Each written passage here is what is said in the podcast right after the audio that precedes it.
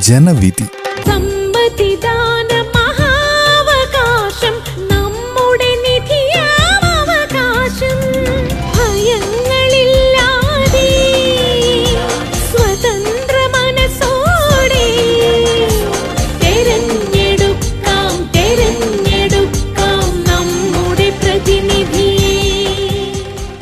നിർവഹണം പ്രജിഷ രാജേഷ് ജോസഫ് പള്ളത്ത്.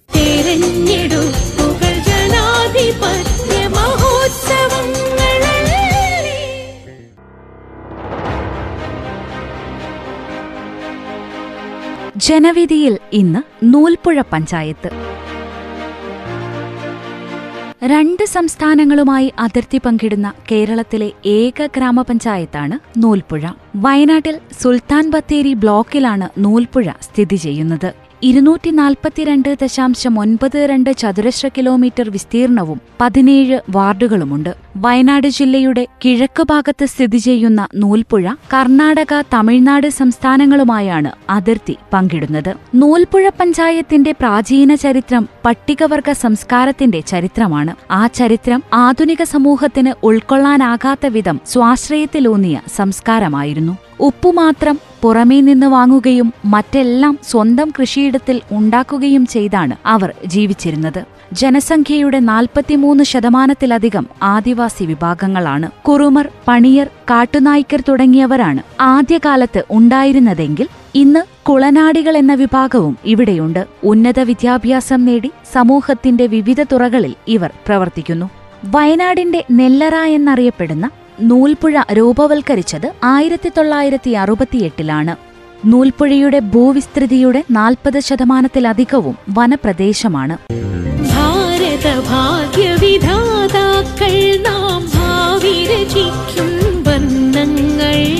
രാഷ്ട്രീയ ചരിത്രം. ചേതനകൾ പരിപാലിക്കും ആയിരത്തി തൊള്ളായിരത്തി എൺപത് മുതൽ ജില്ലയിലെ ഇടതുകോട്ടകളിലൊന്നായി അറിയപ്പെട്ടിരുന്നു ഒരു കാലത്ത് നൂൽപ്പുഴ.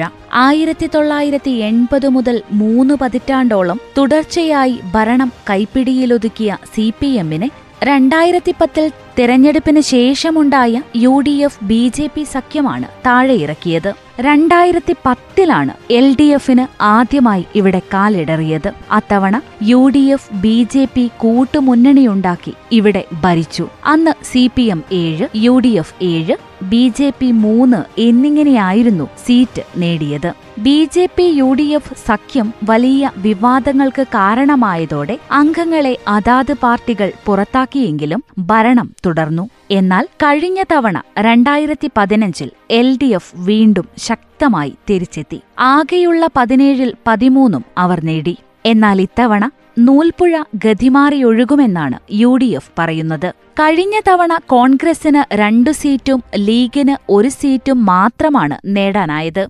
രണ്ടായിരത്തി പത്തിൽ മൂന്ന് സീറ്റ് നേടി ശക്തിയറിയിച്ച ബി ജെ പി പക്ഷേ കഴിഞ്ഞ തവണ ഒരു സീറ്റിലൊതുങ്ങി. ഇത്തവണ ഭരണ തുടർച്ചയുണ്ടാകുമെന്ന് എൽ ഡി എഫ് പറയുമ്പോൾ ഭരണം പിടിച്ചെടുക്കുമെന്ന് യു ഡി എഫും കുറഞ്ഞത് നാലിടത്ത് വിജയിക്കുമെന്ന് എൻ ഡി എയും പറയുന്നു.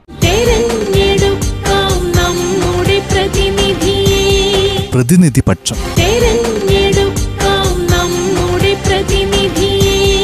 ഏറെ സവിശേഷതകളും അതിലുപരി പരിമിതികളുമുള്ള പഞ്ചായത്താണ് നൂൽപ്പുഴ. ഏറെ അഭിമാനിക്കാവുന്ന ഒട്ടേറെ നേട്ടങ്ങൾ സമസ്ത മേഖലകളിലും കൈവരിക്കാനായി. അഞ്ചു വർഷത്തിനുള്ളിൽ ഭരണനിർവഹണ കാര്യക്ഷമതയിലും ജനക്ഷേമ താൽപര്യങ്ങളിലും പരമമായ പരിഗണന നൽകി ഒട്ടേറെ പ്രവർത്തനങ്ങൾ ആവിഷ്കരിച്ച് നടപ്പാക്കാൻ സി പി എം നേതൃത്വം നൽകുന്ന ഭരണസമിതിക്ക് കഴിഞ്ഞു എന്നു പറയുന്നു ഭരണപക്ഷം. സ്വകാര്യ ആശുപത്രികളെ വെല്ലുന്ന രീതിയിലേക്ക് നൂൽപ്പുഴ കുടുംബാരോഗ്യ കേന്ദ്രത്തെ മാറ്റിയെടുത്തത് ഈ ഭരണസമിതിയുടെ കാലത്താണ്. ശീതീകരിച്ച വൃത്തിയും ഭംഗിയുമുള്ള മുറികളും മെച്ചപ്പെട്ട ചികിത്സയും ഇവിടെയൊരുക്കി രോഗികൾക്ക് വിശ്രമിക്കാനും ആസ്വദിക്കാനും എല്ലാ സൗകര്യങ്ങളുമുണ്ട്. സംസ്ഥാനത്ത് ആദ്യമായി ഇ ഹെൽത്ത് സംവിധാനം നിലവിൽ വന്നതും ഇവിടെയാണ്. രണ്ടു വർഷം മുമ്പാണ് നൂൽപ്പുഴ കുടുംബാരോഗ്യ കേന്ദ്രത്തെ രാജ്യത്തെ ഏറ്റവും മികച്ച പ്രാഥമികാരോഗ്യ കേന്ദ്രമായി തെരഞ്ഞെടുത്തത്. ആരോഗ്യമേഖലയിൽ അഞ്ചര കോടി രൂപയുടെ വികസന പ്രവർത്തനങ്ങളാണ് നടപ്പായത്. ഗർഭിണികളായ ആദിവാസി സ്ത്രീകൾക്ക് കുടുംബസമേതം താമസിച്ച് പരിചരണം ലഭ്യമാക്കുന്നതിന് ആശുപത്രിയോട് ചേർന്ന് പ്രതീക്ഷാലയം നിർമ്മിച്ചു. ആശുപത്രിയിലെത്തുന്ന വയോജനങ്ങൾ ഭിന്നശേഷിയുള്ളവർ തുടങ്ങിയവരെ ബസ് സ്റ്റോപ്പ് വരെ എത്തിക്കാൻ ഇലക്ട്രിക് ഓട്ടോറിക്ഷ ഏർപ്പെടുത്തി. വീടുകളിലിരുന്ന് ചികിത്സ തേടാൻ ടെലിമെഡിസിൻ സജ്ജമാക്കി. സ്ത്രീകൾക്കായി ഫിറ്റ്നസ് ഫസ്റ്റ് എന്ന് പേരിട്ട് ജിംനേഷ്യം ഉൾപ്പെടെയുള്ള വ്യായാമ കേന്ദ്രം വടക്കനാട് ഹോമിയോ ഡിസ്പെൻസറിയോട് ചേർന്ന്. തുടങ്ങി. ബഡ്സ് റീഹാബിലിറ്റേഷൻ സെന്ററിന് പതിനഞ്ച് ലക്ഷം രൂപ. ഇരുപത്തിയൊന്ന് കോടിക്ക് മുകളിൽ രൂപ ചെലവഴിച്ച് ഗ്രാമീണ റോഡുകൾ നവീകരിച്ചു. മുഴുവൻ ആദിവാസി കുടുംബങ്ങൾക്കും റേഷൻ കാർഡ് ലഭ്യമാക്കുന്നതിനുള്ള തികവ്. ഗോത്രകലകളുടെയും സാംസ്കാരിക തനിമയുടെയും വീണ്ടെടുപ്പിനായി ഗോത്രതാളം കൺമണി നൂതന വിദ്യാഭ്യാസ പദ്ധതി. അഞ്ഞൂറ്റി നാൽപ്പത്തിയേഴ് കുടുംബങ്ങൾക്ക് വീട് നൽകി. തൊഴിലുറപ്പ് പദ്ധതിയിൽ ഉൾപ്പെടുത്തി അൻപത്തിയാറ് തടയണകളും എഴുപത്തിയഞ്ച് കുളങ്ങളും അഞ്ഞൂറ്റിയൻപത് തൊഴുത്തുകളും നിർമ്മിച്ചു. വയലാറിന് നായ്ക്കട്ടിയിൽ സ്മൃതി മന്ദിരം. നെല്ലുൽപാദനം മുന്നൂറ്റൻപത് ശതമാനമായി ഉയർത്തി. അറുപത്തിയേഴ് ഹെക്ടർ തരിശുഭൂമി കൃഷിയോഗ്യമാക്കി എന്നിവയെല്ലാം അഞ്ചു വർഷത്തെ ഭരണനേട്ടങ്ങളായി നൂൽപ്പുഴ പഞ്ചായത്ത് ഭരണസമിതി പറഞ്ഞുവെക്കുന്നു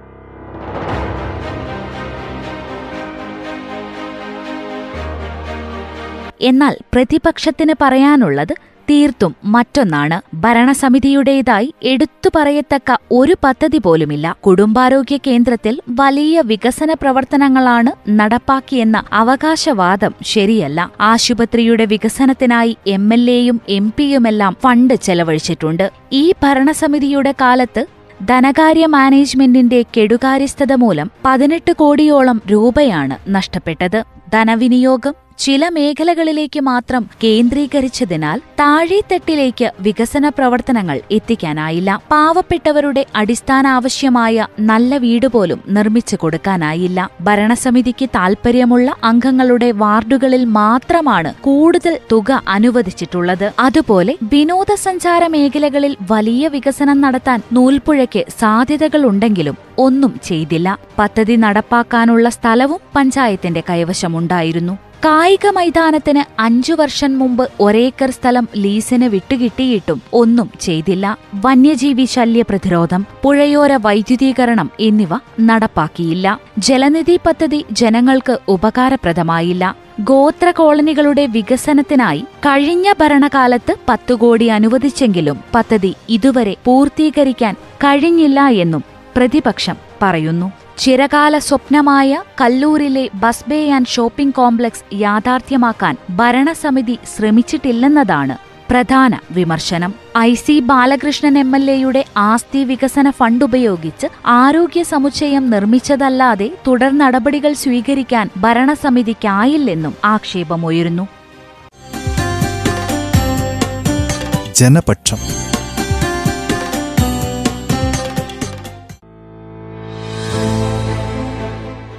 നിലവിലെ ഭരണസമിതി മികച്ച പ്രവർത്തനങ്ങൾ നടത്തിയ പഞ്ചായത്തുകളൊന്നാണ് നൂൽപ്പുഴ പഞ്ചായത്ത്.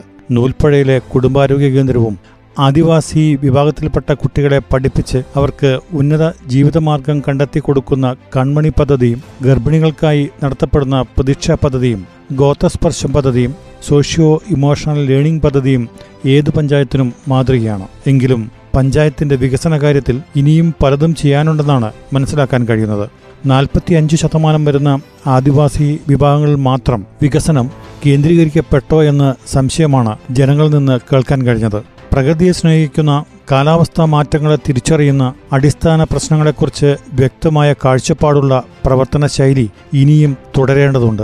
കാരണം കർണാടകയോട് അടുത്ത് ചേർന്ന് കിടക്കുന്ന ഈ പ്രദേശത്തെ കാലാവസ്ഥയും ഏകദേശം അങ്ങനെയൊക്കെ തന്നെയാണ്. ഇവിടെ റോഡും കലിങ്കുമൊന്നുമല്ല വികസനത്തിന്റെ മാനദണ്ഡമായി കണക്കാക്കേണ്ടതെന്ന കാഴ്ചപ്പാട് ഒന്നുകൂടി ഊട്ടിയുറപ്പിക്കേണ്ടതുണ്ട്. ഭൂമിയുടെയും പ്രകൃതിയുടെയും നിലനിൽപ്പിനെ ആധാരമാക്കിയുള്ള വികസന പ്രവർത്തനങ്ങൾ ഉണ്ടാകണം. കനത്ത ചൂടിലേക്ക് പെട്ടെന്ന് തെന്നി വീഴുന്ന പഞ്ചായത്ത് എന്ന നിലയിൽ ജലസ്രോതസ്സുകളുടെ സംരക്ഷണവും കുടിവെള്ള ലഭ്യതയും എല്ലാ കാലത്തും വലിയ ഉത്തരവാദിത്തമായി മാറുന്നു.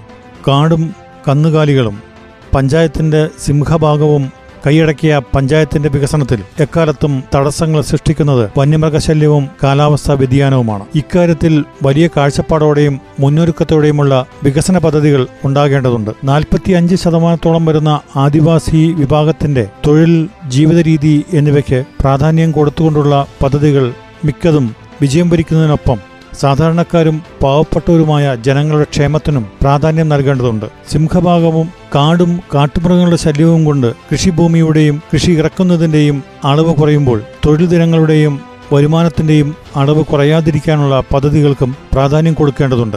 നിലവിലെ ജലസ്രോതസ്സുകളുടെ സംരക്ഷണം പ്രധാനപ്പെട്ട വെല്ലുവിളിയാണ്. സമീപ സംസ്ഥാനത്തു നിന്നും കാട് കടന്നെത്തുന്ന ചുടുകാറ്റിനെ നേരിടേണ്ടതുണ്ട്. ആദിവാസി ക്ഷേമം മുൻനിർത്തി വിദ്യാഭ്യാസ ആരോഗ്യ മേഖലയിൽ മികച്ച പ്രവർത്തനങ്ങൾ തുടരേണ്ടതുണ്ട് തൊഴിൽ മേഖലകൾ വിപുലമാക്കി തൊഴിലവസരങ്ങൾ കൂട്ടേണ്ടതുണ്ട്. മിനിമം തൊഴിലെങ്കിലും ഓരോ കുടുംബത്തിനും ലഭിക്കുന്നുവെന്ന് ഉറപ്പുവരുത്തേണ്ടതുണ്ട്. കാട്ടുമൃഗങ്ങളുടെ ശല്യം തടയാനും കൃഷി സംരക്ഷിക്കാനും പുതിയ പദ്ധതികൾ വേണം. മണ്ണും കാലാവസ്ഥയും അറിഞ്ഞുള്ള പുതിയ കൃഷിയും കൃഷിരീതികൾക്കും നേതൃത്വം കൊടുക്കേണ്ടതുണ്ട്. പുതിയ ഭരണസമിതി നേരിടുന്ന പ്രധാന വെല്ലുവിളികൾ ഇതൊക്കെ തന്നെയാണ്. ഒപ്പം ബെസ്ബേയും ഷോപ്പിംഗ് കോംപ്ലക്സും ജനം ആഗ്രഹിക്കുന്നു. നേട്ടങ്ങൾ നിരത്തിവെച്ച് ഭരണപക്ഷവും ഭരണവീഴ്ചയെ കണ്ടെത്തി പ്രതിപക്ഷവും ഗോതയിൽ ഇറങ്ങിക്കഴിഞ്ഞു. പോരാട്ടം കനക്കും എന്ന കാര്യത്തിൽ സംശയമില്ല.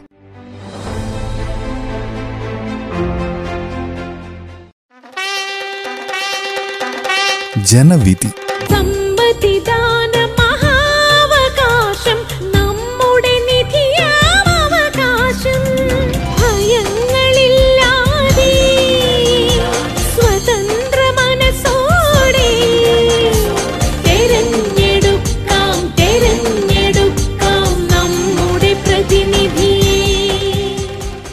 നിർവഹണം പ്രജിഷ രാജേഷ് ജോസഫ് പള്ളത്ത്.